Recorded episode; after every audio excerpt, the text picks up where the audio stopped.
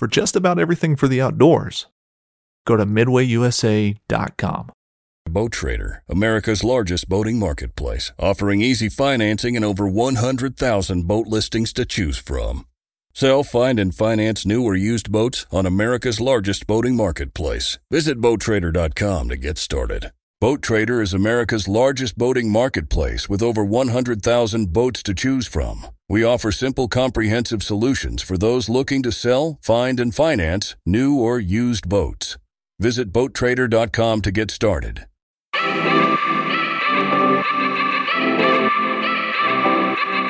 Happy Tuesday, everybody. Today is August 17th, 2021, and today's guest is Mark Kenyon from Wired to Hunt.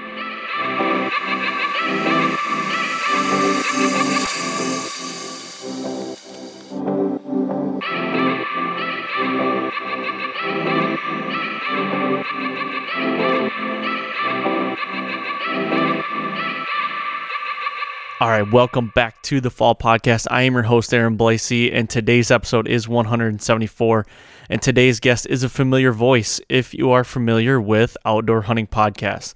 And I'm talking about from the beginning. Today's guest is Mark Kenyon from the Wired to Hunt podcast. And Mark is, I mean, one of the OGs, one of the, uh, the the pavers, if you will. Uh, he he paved the way for a lot of these outdoor podcasts back when podcasts weren't even really a thing before people knew anything about them. So that's today's guest.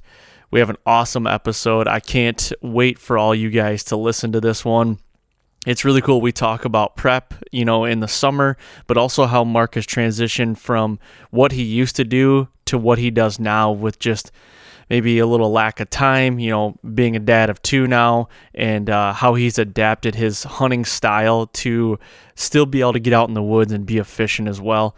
Um, we also get into hunting the first two weeks of October. So it's really cool. He breaks down how he does it, and uh, I think there's some really cool insight in this one. So, yeah, that I, am super excited about this one. Um, like I said, I've, I've looked up to Mark for a long time he's done a lot for you know the people and myself included that have a podcast in the outdoor space. So uh, I just want to tell him thank you for for doing that and paving the way. So um, with that being said, I do want to I want to send out a shout out to the working class bow hunter guys, Kurt, Doug, Austin. Eric, Ross, all those guys over there. If you guys are wanting some more content and, and some awesome content and you don't know much about working class bow hunter, go check out their podcast. They do an awesome podcast. It's Working Class Bowhunter Podcast. Down dirty, nitty gritty. I mean, they they push the envelope, and uh, I love it because I don't think it could be, you know, duplicated or done again. Um, these guys have a niche, and t- speaking of OGs, these guys are one of the OGs along with Mark. They've been doing it a long time, so go check them out as well. So, with that being said, I want to thank everybody out there for all the downloads and all the support, and uh, I want to get over to this interview with Mark, so here it is. All right, welcome back to the Fall Podcast. And today's guest, I have a familiar voice on. If uh, if you guys are familiar with outdoor podcasts, it's uh, Mark Kenyon from Wired to Hunt. Mark, thanks for coming on again, man. Hey, you're welcome. Glad to be here. Yeah, definitely. I'm I'm glad uh, we could carve out some time here to talk about you know some whitetail prep. You know, we're in August right now. We're getting ready to get into you know the Super Bowl of uh, everything that we do. And I'm super pumped about it. I know you probably are. So I'm excited to pick yes. your brain today. Yeah, I'm chomping at the bit. The uh, the rising anticipation is nearing its peak, and uh, yes.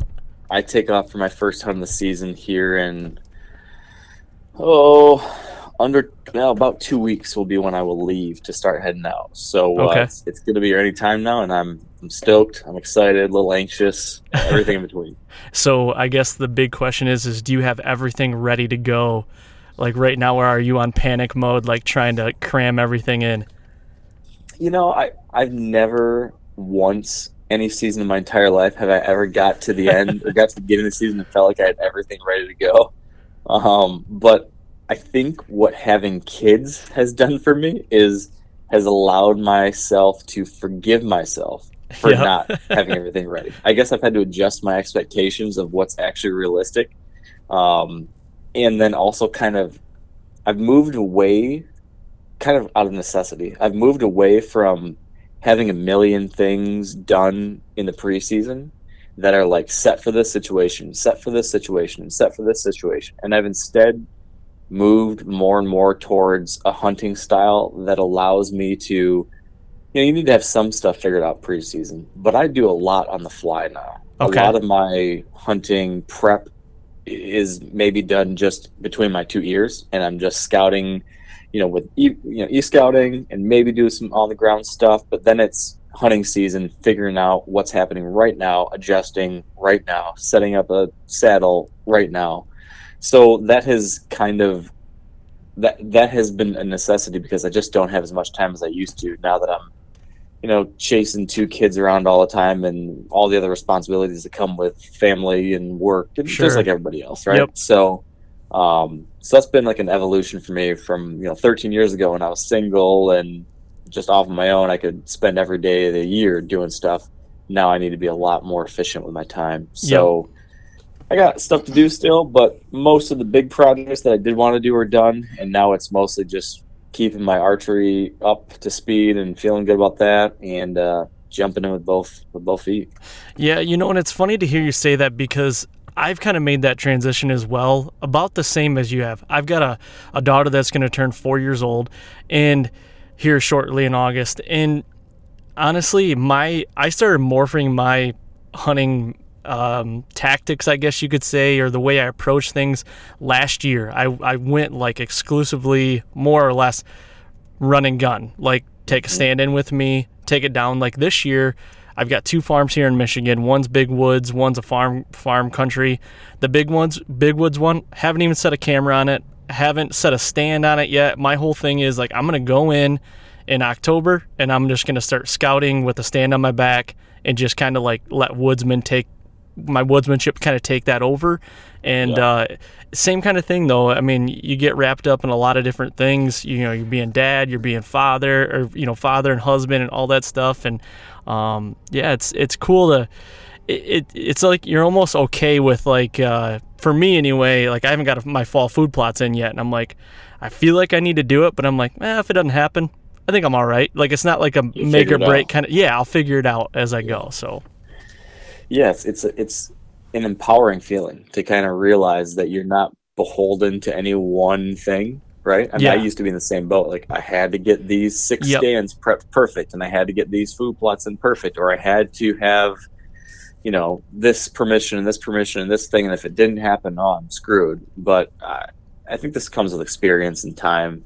But as you become less and less dependent on any one thing, and you develop this ability to to kind of adapt, I just think it opens up so many doors when you know, like, oh yeah, this thing goes wrong, no problem, I'll figure it out. This thing goes wrong, no problem. Like, it makes things so much more fun. for sure. um, first off, and then I think it makes you more likely to ultimately fill tags too. But Yeah. it, it, there's not an easy way to get to that point. I think it it just requires a lot of trial and error and and and just doing the work, and then we all kind of get to a point where we're closer to that kind of effortless state at some point. Yep. No, I agree. Yeah, and and that adaptability is powerful as well.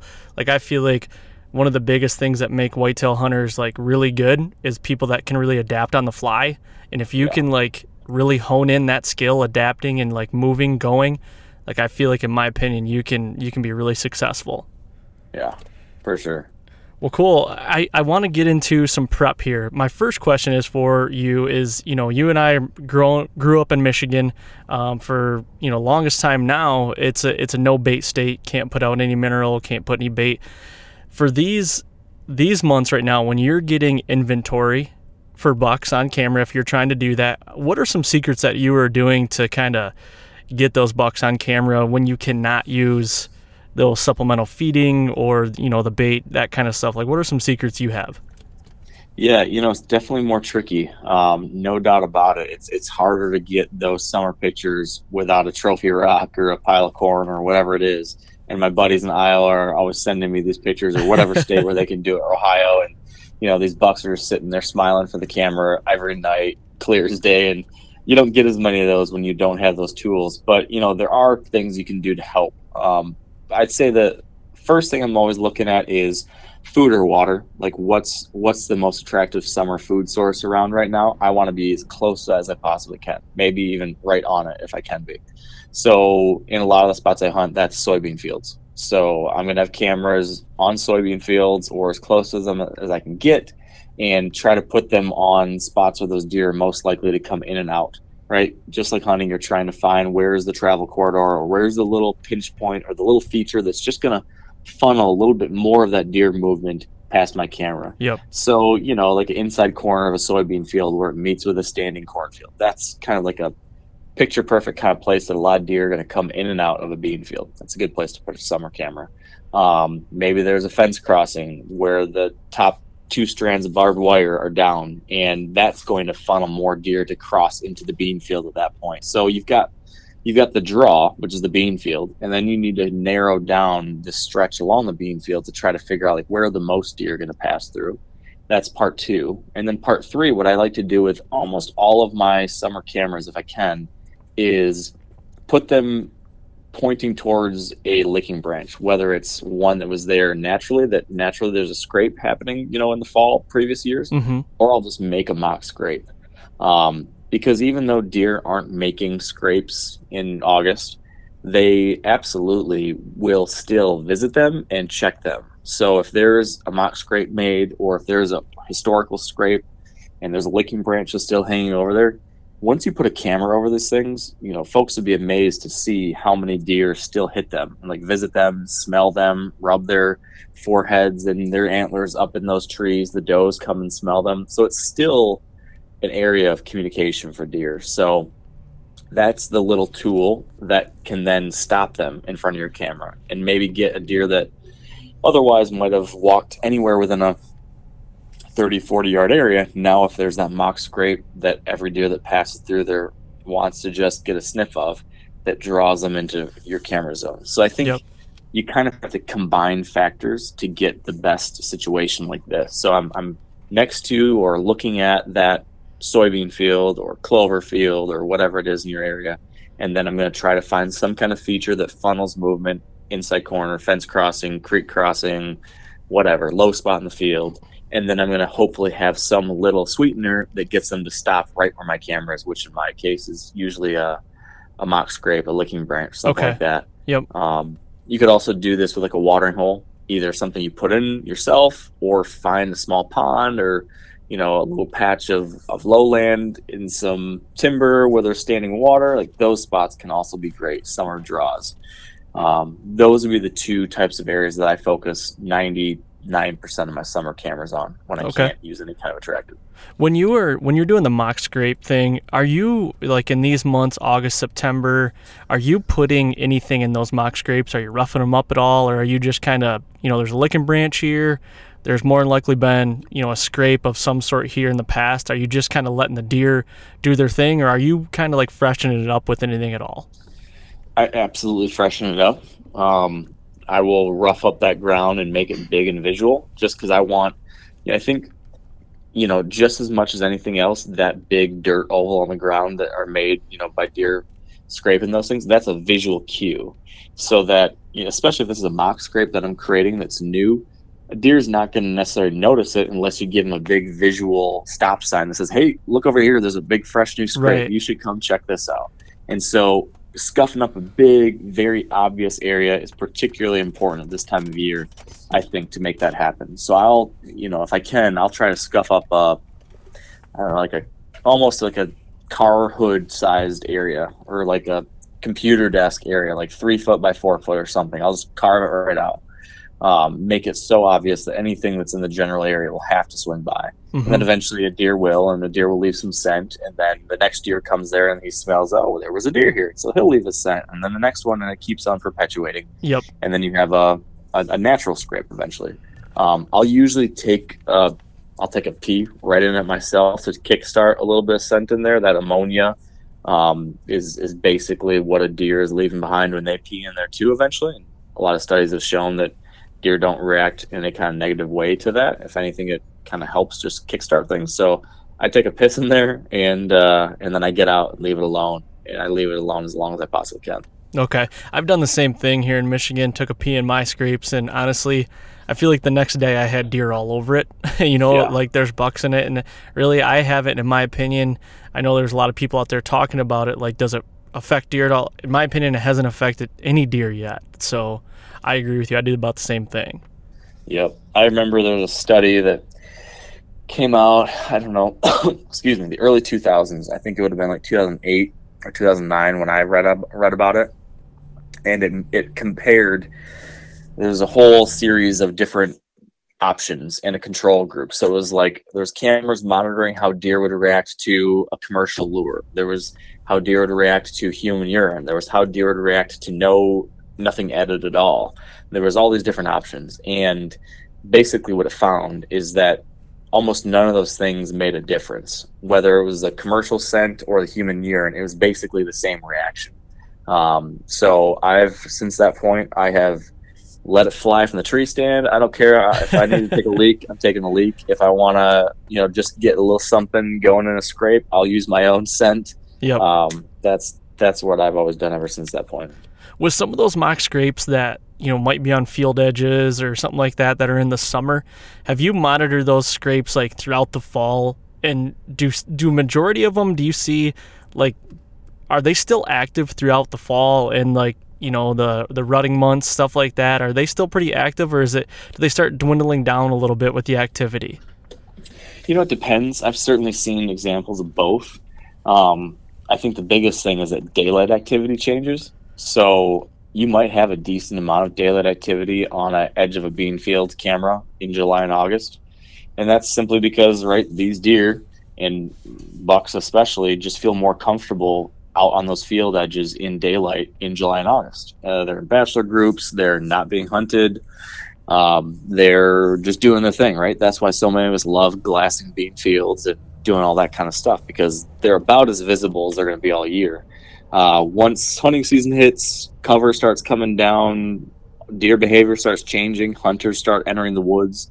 You know, as, as most of as most of us have seen, you know, deer activity on fields, especially mature buck activity, goes down. Now, in some places less so, but you know, where you and I hunt in Michigan, uh, it definitely dwindles significantly. Mhm. So that daylight activity goes down a lot, but you'll probably still, and I think in most of my examples I can think of off the top of my head, they're still checking it out at night. right Um, but it's just going to be different. So those back in the cover scrapes are going to be where that daylight activity starts shifting towards. Yep, definitely.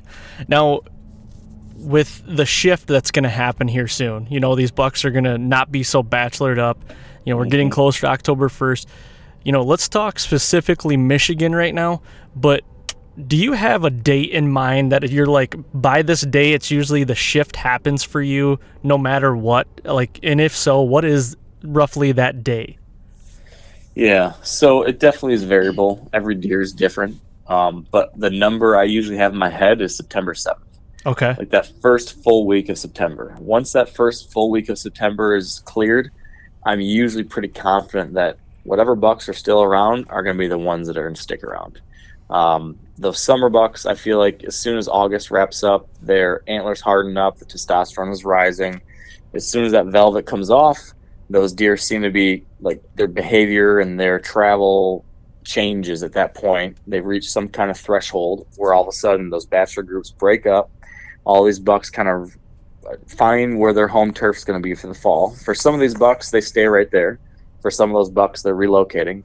I would say, anecdotally, I kind of a, just eyeballing what I would what I've seen over the years. I kind of give it like a 50-50. Like about 50% of the bucks that I'm seeing in the summer stick around okay about 50% of them move somewhere else and that's on small properties so i'm sure if i expanded my range that i could watch they i might be able to keep them around but you know i don't have any place that i hunt that's more than 100 acres Yep. um, so i've got a couple places that are neighboring that i can kind of add up to a little more than 100 i guess but you know generally about half of them move off somewhere outside of that 100 acre type region okay um, so yeah, by September seventh, usually most deer have lost their velvet here in Michigan. Most of those deer have kind of pushed to their spot, um, and at that point, I can say, okay, this is who's here. This is who's likely going to be the deer I'll be able to hunt and you can start thinking about you know the things they start doing then are things that I care about from a hunting perspective. Mhm. You know what a what a buck's doing on August fifteenth,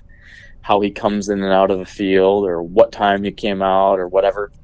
It's kind of interesting, and I can learn a little bit from that. But I'm not sitting there thinking, "Ooh, he came out to this field edge, you know, four days in a row, August one, three, and 6. I'm not looking at that summer behavior and really trying to extrapolate anything from that to what he'll do in October because Yep. stuff changes so much. But once we get to September, and once I know that okay, the, this deer, these two bucks are probably the bucks that are going to be here. So now I'm really paying attention to what they're doing, and what they're doing September 15th might impact how I try to hunt them on October 1st. Mhm. So things really get queued up. Once September 7th hits, that's when I'm really focused on glassing to try to learn something to kill a deer. That's when, you know, whatever the cameras are telling me matters a lot more. It shifts from just inventory to, okay, what are they doing? Because now this can help me actually hunt. Yep. Um, so it's it's a shift in deer behavior, but it's a big shift in my behavior too. Once that 50% leaves, you know, quote unquote, like whatever you want it, you think it's 50%, which honestly, I can agree with that statement around me. Like, I feel like it's like cut right down the middle usually. When does that like recruitment to your property come like start trickling in? You know what I mean? Like bucks that you haven't been seeing, the newbies. Like, when do they start coming in and do you start noticing that? Yeah, I think it happens right around the same time. Um, so you maybe just don't notice it for another week or two because Right. it just takes that long for for you to pick up on it. But I think that somewhere around the beginning of September is when whatever new is coming to your place shows up. Um, for whatever reason, if I'm thinking of like a couple of the places here in Michigan that have hunted the very most over the last decade or so, a lot of these places don't pick up new bucks. It's usually I just lose them. Really? I lose them. I lose them in the beginning of September, and usually there's nobody new. So there might be like four nice bucks that I was seeing, or three nice bucks that I was seeing in the summer, and then September hits, and then I'm down to one, or I'm down to two max. Um, that has been the case more years than not in a lot of spots I've hunted around here. Um, that's not the rule. I've I've had a few years where newbies show up, but usually the newbies that I see are like the rut. You Yep. get the random buck that shows up on Halloween and he sticks around for a little bit, or the random buck that comes through one day in the sixth and one day in the fifteenth, and that's it. Um, so that that's been my experience. But but again, you know, to be clear, like my experience is, you know, southern Michigan, small properties, agriculture land where it's like sixty percent crops, forty percent cover. Yep. Um, so it's a little bit different than someone who's got 500 acres in a different kind of habitat type. Yeah, definitely, and and that's uh, that intrigues me because the farm country piece that I have, I would say it's even a little more. I'd say it's like eighty percent crop, maybe seventy five percent crop, and the rest is kind of there's just like wooded fence rows, little little spots of woods that are just like little timber like you you walk in like a four acre piece of timber and you're blowing deer out the other side Yeah, you know it's like that's kind of what it is. So it intrigues me that that I love that kind of hunting. I've only been doing that in Michigan around here for the last probably five or six years because I've always been like a big woods hunter, um, and I find it more. Uh, I don't. I don't know. It's it's it it gets me jacked up more, and I don't know if it's because I can see deer more, where I can see the bucks come out. I can see they're a little easier to hunt. I feel like. Um, and it's not so much like doing an educated dart throw in like a big timber Right. scenario, you know, and I'm going to go here and see what happens kind of thing. But uh, what would you say in farm country hunting, in your opinion, would be like a like a number one rule of thumb, like do and don't, if that makes sense. Like definitely do not do one of these things, and then you know hone in on something like this. Does that make sense? Yeah. So one definitely do not do thing is something that so many people do, even though it's preached all the time. Um, and even I've been guilty of this some days because you have days where you just get tired and lazy and like I don't give a crap anymore. I just want to get home. So I understand this. Um, but don't come in and out across these fields when deer are out there feeding. Um, it's just, I mean, it's so simple. It's so kind of deer hunting 101. But it wasn't until I got, you know, I don't know, in my 20s that I started like thinking like, oh yeah, that actually does matter. And I still have buddies that are well beyond that who still like, ah, it's fine. But if you're if you're trying to especially hunt a buck, you know, three or four years or older here in Michigan, they don't tolerate a lot of crap. I, Right. I've learned over the years they, they they tolerate a little more than I used to think. Um, I've I've found that you can get away with some things, but one thing you can't get away with is repeated abuse of their, you know, security. So if you come in and out crossing a, you know, a soybean field and you're doing it at night when you're done hunting and you walk across it and every deer that came out to feed in it is spooked by you walking on two feet and that's happening every weekend. If you don't think that's going to change deer behavior, you are you're way off base. Um, so don't do that. You need to come up with a creative solution to avoid that kind of situation. You got to be able to get in and out. And in farm country, it's those fields that are the, the big culprits in a lot of cases. Yep. You got to find a way around them. Um, so it might be taking the back way out through the timber if you've got access in a different way. If you have to get across those fields some kind of way, you know, you've got to get creative with the mode of transportation you're taking. You know, best case scenario is having a friend or a wife or a whatever who would be willing to drive a truck or a ATV or something, you know, either to you or even just drive it along the edge of the field to spook those deer so they're spooked by something else and then you slip out somehow. Uh, if that's an option, I do think that like getting out with wheels is less offensive. So, excuse me, if you can ride a bike out or something like that, that's less bad than walking out on two feet. Obviously, human. Um, I think deer are much more used to and more forgiving of vehicles. Um, but a, a two-footed man walking is is a big blinking red light. Right. Danger, danger, danger. Um, so that's like one super simple thing that if you can, if that's been a mistake you've been making, if you can fix that one thing, that will dramatically change the kind of deer activity you see. Um, it's not, it's not always super simple, but once you find like the solution, then it becomes simple. Like just work until you find whatever that solution is for your situation, and then just be willing to stick to it. Because usually, any one of those options usually is more work than the easy option. The easy option is almost always just hop out of your stand, walk across the field back to your truck or back to your house or Right. whatever.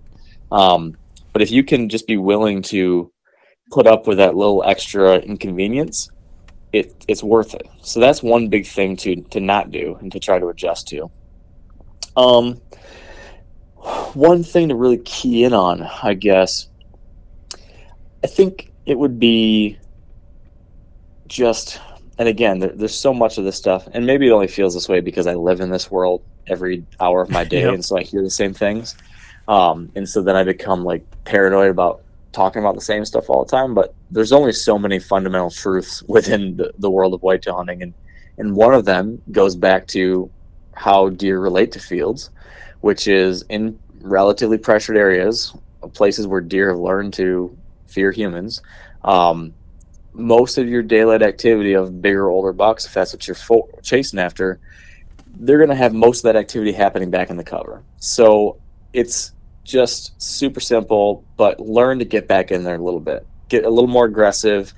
Don't fall for the temptation of sitting a field edge all the time because, like, we see it on TV all the time, right? There's lots of TV shows that showcase, you know, successful hunts on field edges. Like, it, it can happen, absolutely. Um, and it's just more likely to happen in certain areas where there's less pressure and there's more mature bucks and there's managed properties where these deer feel more comfortable. So if you have that situation and these bucks are comfortable, then yeah, go for it. But I don't have that. A lot of other people don't have that. Um, and so in those cases, you got to realize, all right, I don't have the thing that I see in the outdoor channel. That's fine. I can still kill a deer. I just need to adjust. And one of the simplest adjustments you can make when you're hunting in farm country is just get back off the field edge. Even 40 yards, even 40 yards off Yep. the field edge can make a big difference. Um, there's so many places I've hunted where I'm like, even where I've got a little secluded food plot that I think should be great and they should feel comfortable here. And I see all sorts of deer in the food plot and all sorts of activity and bucks and stuff. But every time there's like a four year old or a five year old buck on the property, he's the only deer who skirts inside the edge of the cover. Um, and if you're after that kind of deer, um, more often than not, when he comes through, he's going to stay in there where he feels a little bit more safe. Uh, not that he won't make mistakes, he's, he will, but as a deer hunter, you need to stack every odd that you can in your favor. And if that's the deer you're trying to kill, getting in there with him is going to put you more likely in his path. Mhm. So again, this is pretty simple stuff. Right. Um, Yep. But what's what's I think the difference between a lot of average deer hunters and like the really good ones, we all kind of know the same basic stuff. We're working with the same information. Everyone's listening to your podcast. Everyone's listening to my podcast. podcast. They're hearing the basic stuff they should do. I think the difference in many cases between those who go out and those who go out and fill their tags every year is that those people are the ones that actually execute on all this stuff. Yep. They actually follow through. They're actually willing to do the extra work. They're willing to go the long way around.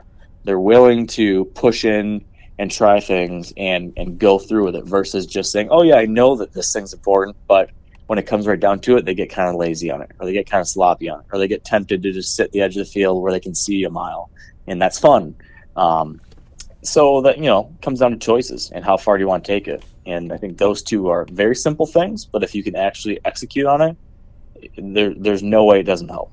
I agree. You know, and everybody that listens to, like you said, your podcast and my podcast and every podcast out there, everybody's looking for the A plus B equals C, is, which is a big buck. There's really none of that. It's, Yeah. you know, what works for me in central Michigan might not work for you in southern Michigan, you know, or out in Iowa. So I always say you have to, you know, take that information that we're saying, but just apply it, you know, accordingly to your situation.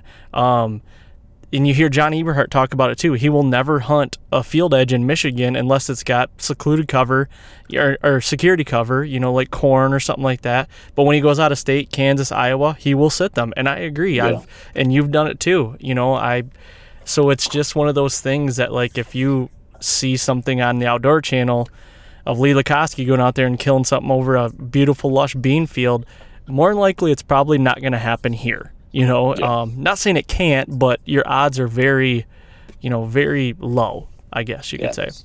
It's different, different Yep. scenarios, different circumstances, and I think, you know, my take has always been, you know, as I've gotten to talk to all these different people for my podcast, and you know, all these different people have listened to all these folks. I've always said that take it all in, even if the person is hunting in a wildly different place or scenario than you.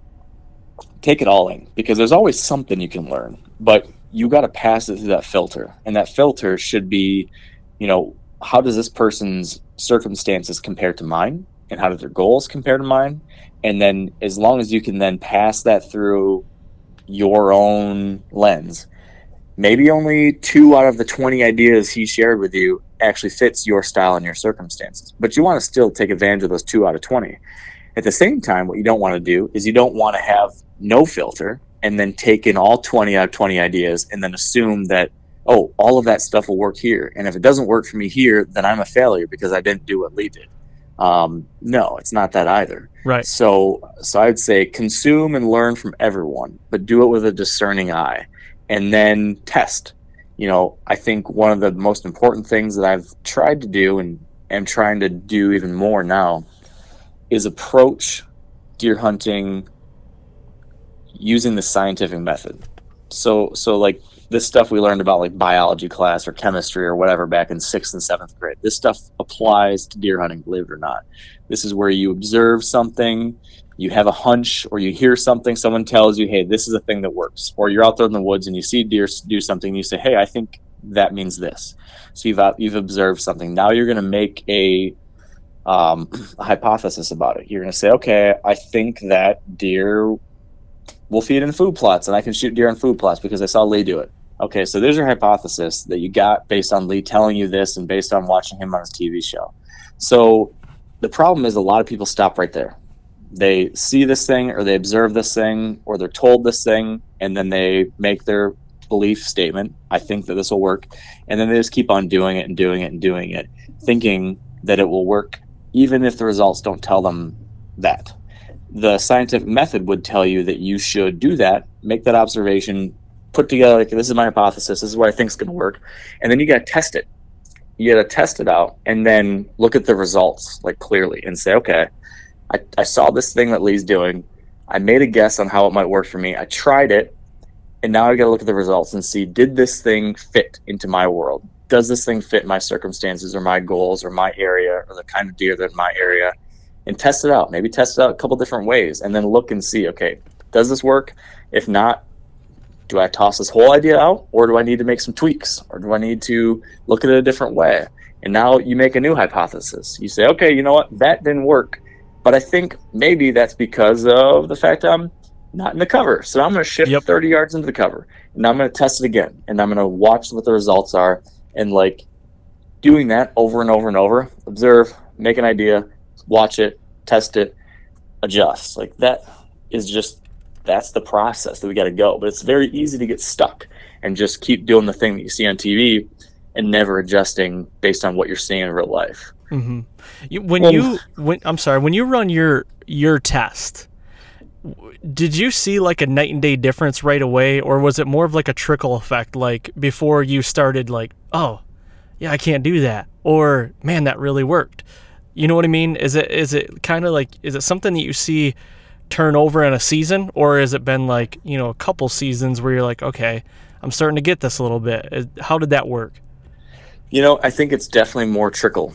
It's it's not that there can't be some like very obvious aha moments. There can be, and if you are, I think, if you are doing this explicitly, like really thinking to yourself, okay, I saw this thing, I think this thing, I'm gonna try it, and then I'm really gonna pay attention to how deer react to it. Like something, there's some ways that you can do this pretty clear. Like for example, I'm seeing Casey Kiefer kill bucks with a buck decoy every year in yep. this state and that state and every place. No one ever does it in Michigan because they say it won't work. But who says it won't work? Maybe it could work. So here's something I want to test. And that's something that you can pretty clearly test it and then see with your own eyes how deer are reacting to it. If you do it enough times, enough different situations, you can say, okay, I tried it five different days. And in these five different days with these different conditions, you know, 85% of the bucks that I saw, or, or, you know, eight out of every 10 deer I saw blew out of there and made all sorts of noise, and it was a disaster. Like, that's the kind of thing where you can get a pretty clear answer to your test. Yep. Um, so there are some situations like that.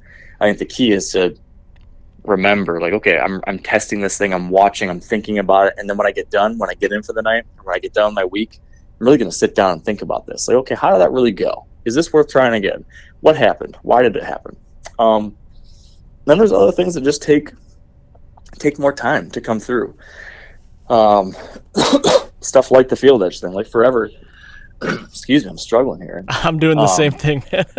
I don't know what's going on, but um, you know, when I first started like trying to target three year old bucks and four year old bucks, uh, I had moved to an area of the state that was supposed to be way better for deer hunting, and I thought, oh yeah, it's going to be way better than when I grew up with hunting in northern Michigan. And so I thought I could hunt some of these field edges, and I did sit field edges, and I was seeing bucks like they were better than I'd ever seen in my whole life. And I thought, okay, this will work. It took me years though to see that there's a big difference between seeing a three-year-old buck or seeing a four-year-old buck and actually being able to kill one with a bow. So that was something that took some time for it to sink into me. Mm-hmm. And then mm-hmm. I realized, oh yeah, you know what? It wasn't just uh, you know bad luck that you didn't kill that buck last year or the year after that. Maybe it's because they were always 50 yards out of range. Why were they always 50 yards out of range? Because you're sitting like a bozo in a tree in the field edge when he was back in there 50 yards into the timber, and you never adjusted to that. Right. So sometimes those things take a little time for the numbers to add up enough, the, the, the experiences to add up enough to be, have that, like, oh, yeah, there's a pattern here. Mm-hmm. Um, I do think there's some things you can do to speed that process up. One of them is something that I have tried to get better at and failed over and over again. I'm going to try it again this year. But every time I do it, I'm like, oh, I need to do more of this. And that is actually record what you're seeing. So like, take notes, take it, have a hunting journal or something, because you might think that you can remember everything in your head, and you might think that you can keep track of all this kind of stuff, but there are so many things going on in our lives. You can't. you can't. No. So if you, what I'm simply trying to, what I've done in some years, I make it three quarters of the way through season. Some years I get quarter of the way through the season.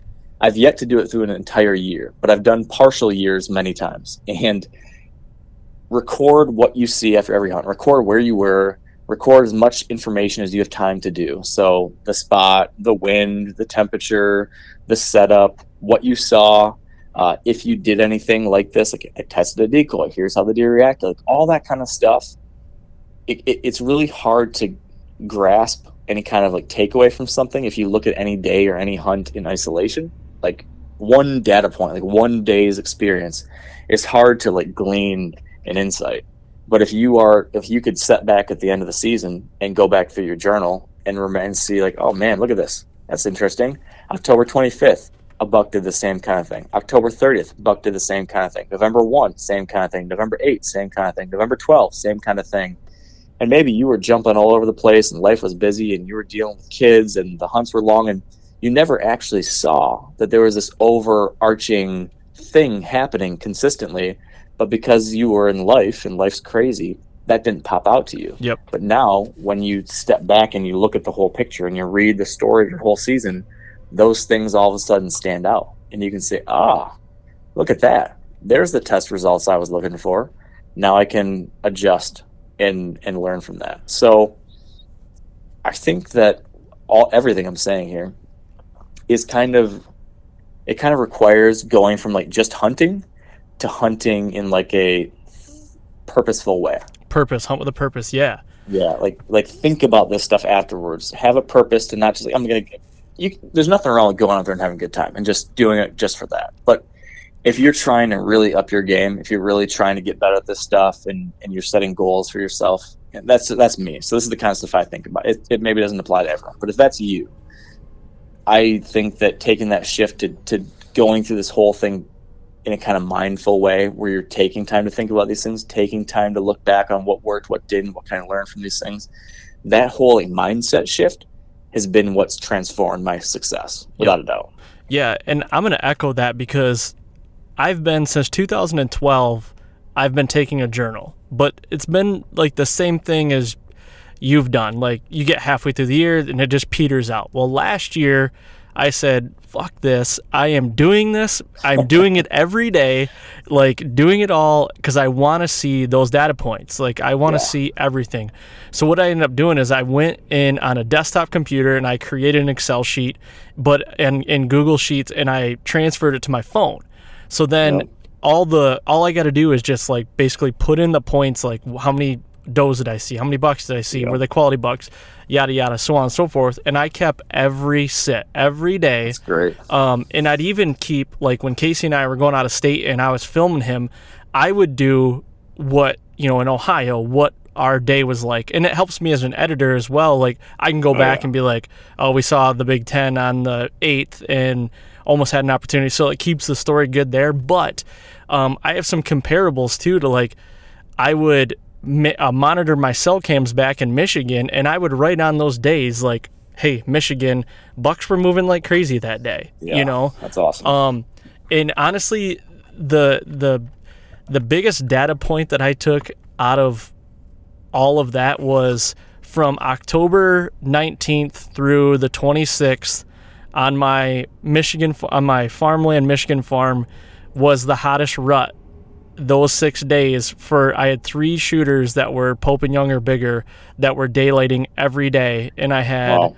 I had like a 130 inch buck. Um, he was with a doe for 36 hours, uh, locked down with a doe in in a wide open bean field um, for 36 hours, and I'm like, holy cow! Like this is this is good stuff. You know, like yeah. this is good to know. Um, but for some reason, the rut was hot for those six days in that time frame. And then I kind of go back and I I look at like years prior and it kind of matches. It's like that 20th through the 27th it, you need to be in the stand like the the bucks are showing like crazy in this yeah. area, you know. Yeah. So, it's really yeah. cool to take the data too if you can like really hold yourself to it. It's that's the trick is holding yourself to it. But yes, I've I've never regretted having that stuff when I have it. I always look at it like, oh, this is this is like gold. Yep. Yeah. Speaking of October, I want to transition a little bit. I want to talk about October 1st to the 15th. Now, this is something I get asked a lot. Uh, tactics and, and approaches to the first the 15th and it, it plays well because we're coming into October here shortly. It's it's going to happen. So what is the Mark Kenyon approach to the first 2 weeks of season? Um, I guess lay out the nitty gritty. Like, are you hunting mornings or, you know, where are you hunting in the evenings? That kind of thing. I know it can vary. It's a very broad question, but, you know, in a perfect world, what is your approach for those first two weeks? Yeah. So, so this would be like what I typically do. And what I typically do is I usually look at the first three days of the season as one of my best chances to kill one of my target bucks on one of my main local farms that I've hunted for years and years and years.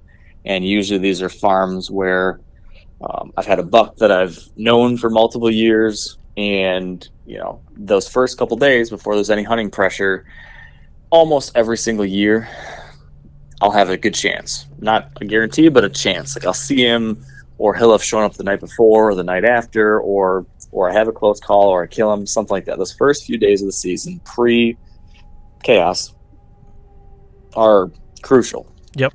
So I always have, you know, on those places, a plan in place for a great early season hunt. And one of these spots, I can plant food plots, and I always make sure I've got good, good early season food really tight to this best bedding area because year in and year out, you know, there's a great chance that that first night, if you have good conditions, you know, these bucks usually in mid to late September are pounding that early season food coming right out of the bedding area. And if I haven't screwed it up some way, and if it's not 85 degrees and the wind direction's right, there's a great chance they'll pop out and hit that. So if, you know, all things being best case scenario, that would be what I'm hoping to happen October 1 to maybe 3.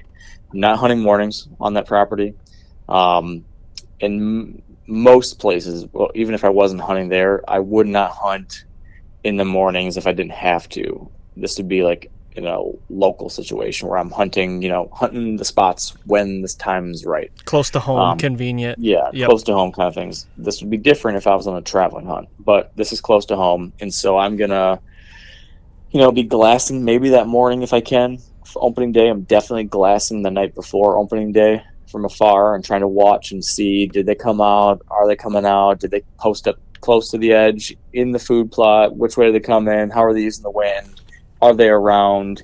Um, in some spots i can see like farther back to the back of the property down and there's kind of an open swath of land i can see down so i could sometimes see are they coming to this little food source or that little food source? So i'm going to try to learn something from those nights prior and then night number one take a stab in at one of those locations which is a hunting the this is a edge of a food source kind of location for that first night. Um, and, and basically how i approach these couple properties these couple local properties is that i take a targeted strike or two the first night two or three of the season um, i'll hunt that first night really hoping to kill something i'll hunt again the next night if conditions are okay and then I will make a judgment call about day three usually. So if I hunted the first two days and just didn't see anything that I'm after, I'll probably pull the plug and not go back in again. Um, if I hunt the second day and I saw the big guy and he came out close and it just didn't come together, or if I saw him off in the distance but he was working his way and I think I can make a play on him, I'll, I'll, I'll hunt again. Um, but if it's like two just total whiffs with nothing positive at all, then I'll say, okay, you know what, back, let's back out. I don't need to push it here because these small local Michigan farms could be easily overpressured, and I'm surrounded by lots and lots of hunting pressure. So my take in those situations is to strike hard and fast the first couple days, and hopefully take advantage of that early season pattern before they get bumped off of it from other hunters or me. Once that dies down, once I back out of that, then I'm moving to other places. I'm hunting other spots. Maybe it's other states. Maybe it's other properties in Michigan. Um, and I usually don't go back to like my best spots like that again until later in October, around like the 23rd, 24th, 25th, somewhere around there. So, what that means for the next, you know, week and a half of early October doesn't mean I stop hunting um, I'm doing a couple things at that point. After I took my couple targeted strikes, which are just those evening hunts, like I mentioned, because Not that you can't succeed in the early season in October, but it can be more difficult in a lot of situations. So I err towards a slightly more conservative approach in the mornings so that I can get a really great hunt in the evenings when it seems like these deer move a little bit more. I've got a better chance of getting in there without spooking anything and having a smart plan to get out in the uh, after dark. So then after October 3rd, let's say, let's say I didn't kill anything and I never saw the buck I was after, uh, I'm going to shift into scout mode and travel mode. So I'll go in and check cameras or reposition cameras or do something because basically all my scouting and work up to that point was all to try to kill that opening night buck. Everything yep. was focused on trying to get that one done. And if that didn't work, now it's like, okay, time to regroup, new plan. So I'll go in and maybe move cameras or maybe add cameras or maybe just check them. Um, that usually happens on like immediately after I know I'm done hunting. So the third or the fourth, because this is that point farthest from when I'm guessing I'll start hunting again. I would much rather do my big check or whatever right then versus waiting a week or two, doing it, and then counting on or having to count on starting hunting again seven days later. And that pressure I just made when I go into that property to dick around, now it's closer to when I want to hunt. Mm-hmm. So I'm going to go in there and, and do this kind of short range, quick scouting.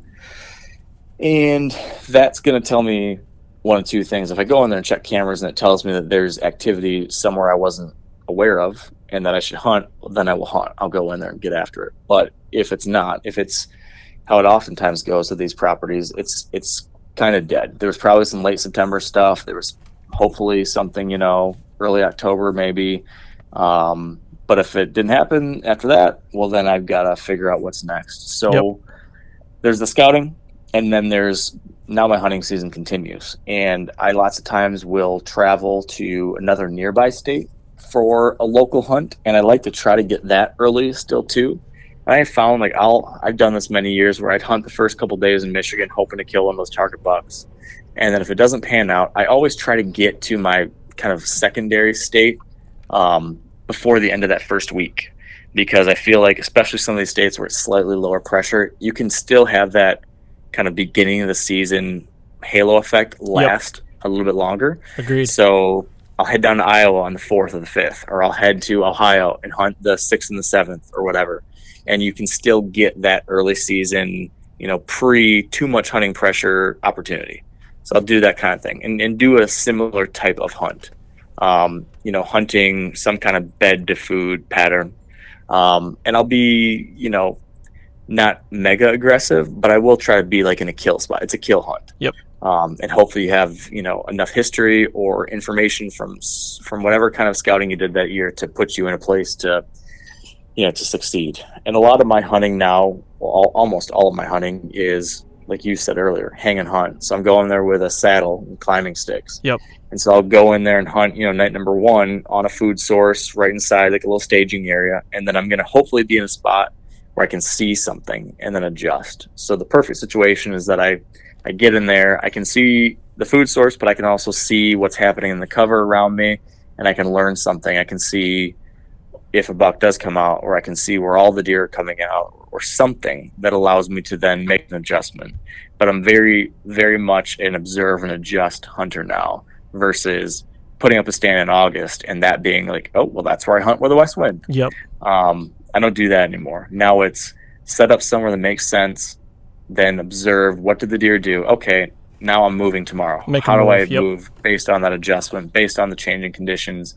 Um, and you know, I'm at that time of year, it's almost always going to be something like a staging area between bedding area and food source, unless you know like some little isolated apple tree back in the cover that's tight to the bedding or something that's just like a slam dunk and it requires you to get really aggressive and dive in there.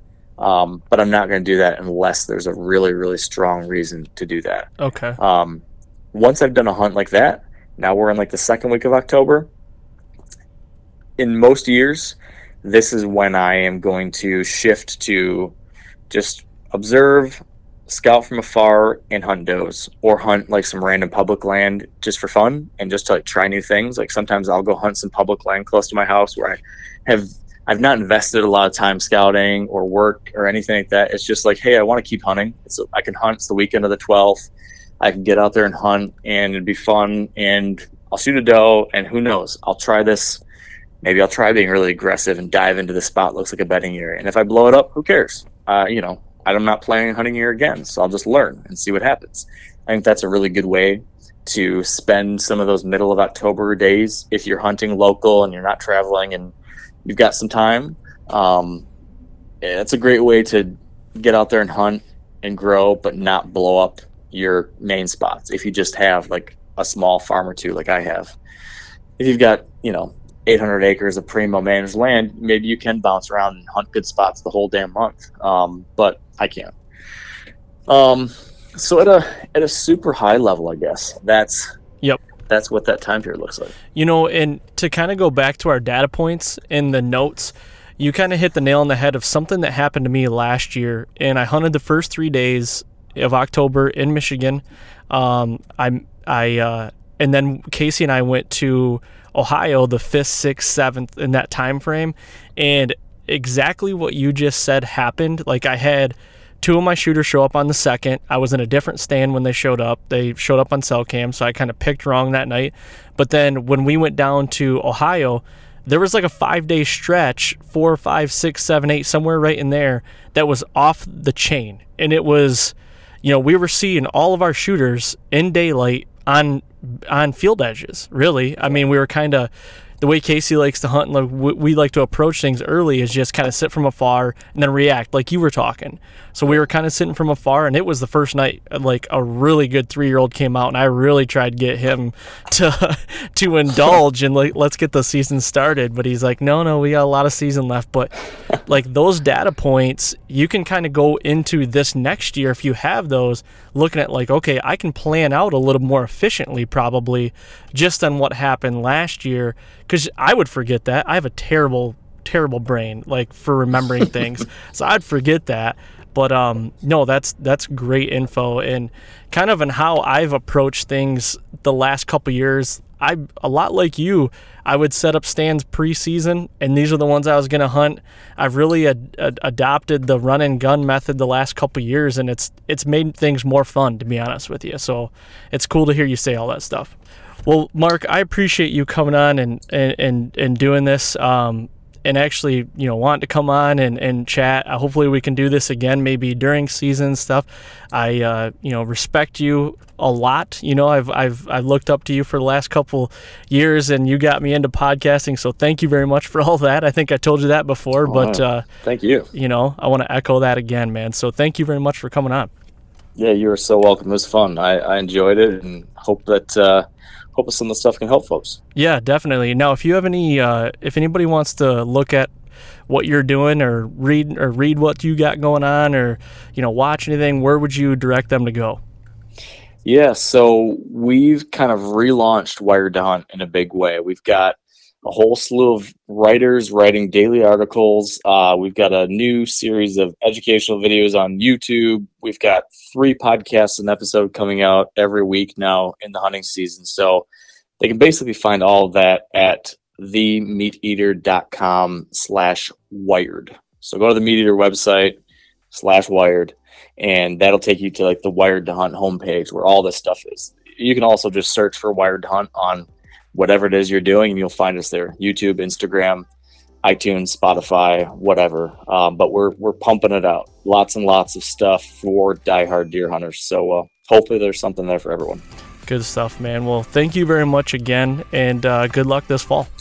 Thank you. You too.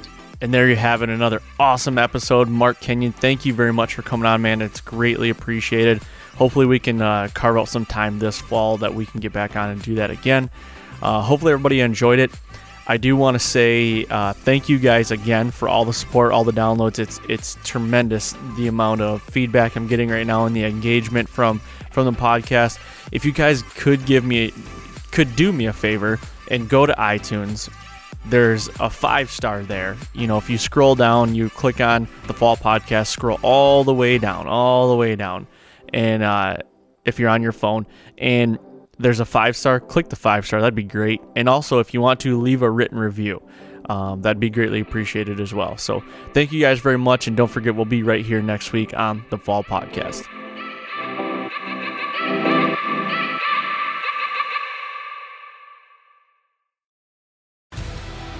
Want to succeed. You want to fish. You want to be one of the greatest. Oh! Tune in to West Marine's Life on the Water, presented by Costa Custom Boats, every Saturday night from 7 to 9 p.m. Eastern on Waypoint TV. You'd think, with four of us spread out on a tiny island, that the task of tagging a whitetail would not be a big thing. But, as I've learned, no matter where I've been, whitetails can be damn tricky.